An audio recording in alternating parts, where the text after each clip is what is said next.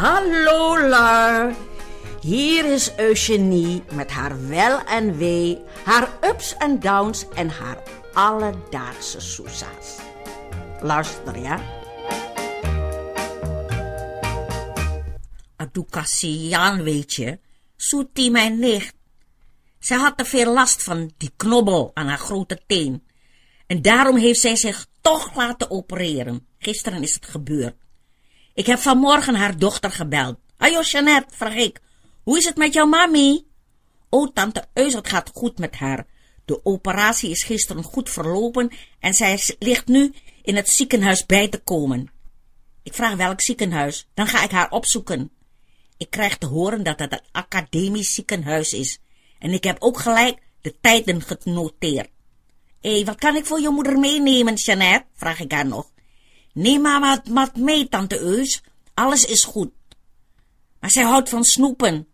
U weet wel, ze krijgt daar alleen maar Hollands eten. En dan heeft zij geen eetlust meer. Ik spreek met Jeannette af dat ik er vanmiddag naartoe zou gaan. Maar ik weet ook meteen waar ik Toetsie mee een genoegen kan doen. Dus ik ga eerst boodschappen doen. Cadeau, cadeau, daar is het dol op. Enfin, tegen die tijd dat ik moet vertrekken, ben ik al lang en breed klaar en heb ik de groenten voor de gado gado in een rantang gedaan en de saus in een apart bakje. Is wel jammer dat het misschien tegen die tijd te koud zal zijn en daarom doe ik het in krantenpapier, hè, om het warm te houden. Ik weet precies de weg en ik rij er zo naartoe. Ik ben wat aan de vroege kant, dus er is voldoende parkeerplek, gelukkig. Ik moet op de eerste afdeling zijn. Jeannette heeft het mij verteld. Afdeling A1 en dan kamernummer 124. Maar toch ja, voor de zekerheid vraag ik het aan de receptioniste welke kant ik uit moet. Hier links, mevrouw, met de lift naar boven, zegt zij. Het gaat vrij vlot. Aan de zuster op die afdeling vraag ik waar kamer 124 is. En zo kon ik het meteen al gauw vinden en ik zie haar al liggen. Zij ligt daar bij het raam met haar rug naar de deur toe. Daarom ziet zij mij niet binnenkomen. Goedemiddag allemaal, zeg ik tegen de anderen en dan loop ik haar naar haar toe. Zij beweegt niet. Voorzichtig, voorzichtig loop ik naar haar toe. En als ik dan dicht bij haar ben, doet ze haar ogen open. Ah joh, Ursje, niet zo leuk, jij hier. Ja, natuurlijk ben ik hier. Lag je te pitten of zo? Adoe, ik heb vannacht zo slecht geslapen, zegt ze. Maar waarom dan? zeg ik. Ik geef haar een zoen en vraag hoe het verder is. Is het goed gegaan? Zij zegt dat ze morgen pas naar de fysiotherapie moet. Ik kijk naar haar voet. Er zit gips omheen en onder haar voet ligt een dik kussen. Heb jij dan pijn eraan, vraag ik. Een beetje. Daarom krijg ik paracetamol, zegt ze. Dat zijn pillen tegen de trombose. En dan zegt ze op zachte toon, hé, hey, Eugenie, zie je die man naast mij? Hé, wat is er met die man, vraag ik.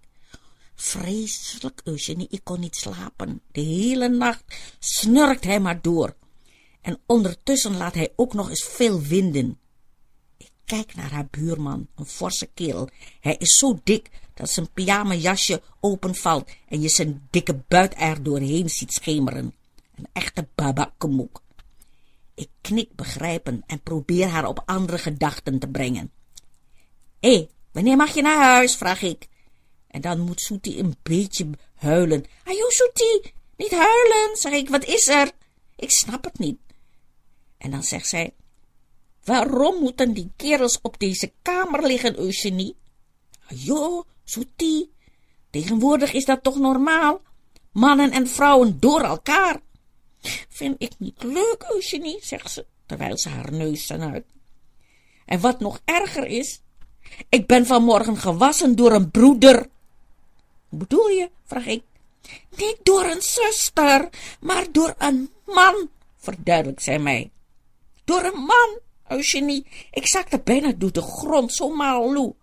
Azuta, is toch niet erg, Zoetie, zeg ik. Als je maar gewassen wordt. Jij mag toch nog niet uit bed? Ja, maar Eugenie, hij waste mij ook hier, hier van beneden. Hij waste ook mijn ding. Jouw ding? vraag ik.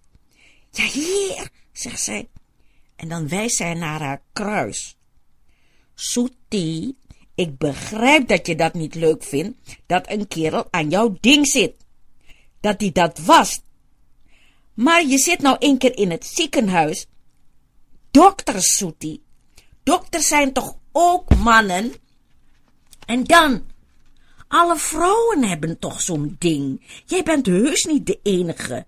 Dus jij hoeft niet verlegen te zijn. Hier, kijk, kijk, kijk wat ik voor je heb meegenomen. Wat is dat? Gado gado. En dit hier is de saus. Hé, voel maar, nog een beetje warm. Ik geef Soetie de rantang en doe de saus eroverheen. Hier, ik heb ook een vork meegenomen.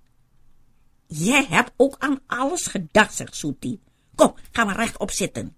En met een hendel die onder haar bed zit, kan ik haar rechtop zetten. En ik doe een servet over haar schoot. Oh, Soetie stort zich echt, echt op die kado Adoe, lekker Eugenie, lekker deze, zegt ze. Hoef ik straks geen kentang te eten. Hé, jij moet wel goed eten hoor, Soetie, zeg ik. Anders word jij slap en dan laten ze jou niet naar huis gaan. Hoe eerder ik naar huis kan, des te beter, zegt ze, terwijl ze lekker zit te smullen. Geef jij mij een seintje als je naar huis mag, dan breng ik jou, zeg ik. Hoef niet, Eugenie, Jeannette haalt mij op. Ik denk dat ik volgende week al naar huis mag. En dan moet ik veel oefenen, ja, oefenen met lopen. Als zij haar gado op heeft, zegt zij, doe Eugenie, dat was lekker, zeg, daar knapt een mens echt van op. De tijd vliegt om en dan moet ik weer naar huis. Jeannette kan morgenmiddag niet komen, maar ik beloof dat ik er zeker zal zijn. En als ik haar een zoen geef, vraagt ze mij, Eugenie, Eugenie, wil je mij een plezier doen? Wat dan, Toetsie? Wat? Wil jij morgen lumper of risoles? Nee, hoeft niet, Eugenie. Als jij maar een fles voor mij mee kan nemen. Een fles? Wat voor fles? vraag ik. Je weet toch wel, Eugenie, een fles. Want ik denk dat ik morgen zelf weer naar de wc kan gaan. Ik beloof haar dat ik een lekkere fles zal meenemen. Ja, zegt Toetsie, dan kan ik tenminste weer mijn eigen ding wassen. Lachend nemen wij afscheid van elkaar. Nou, lui, dit was het dan weer voor vandaag. Hé, hey, tot ziens, hè, tabé. Tot de volgende keer. Met de hartelijke groeten van Eugenie.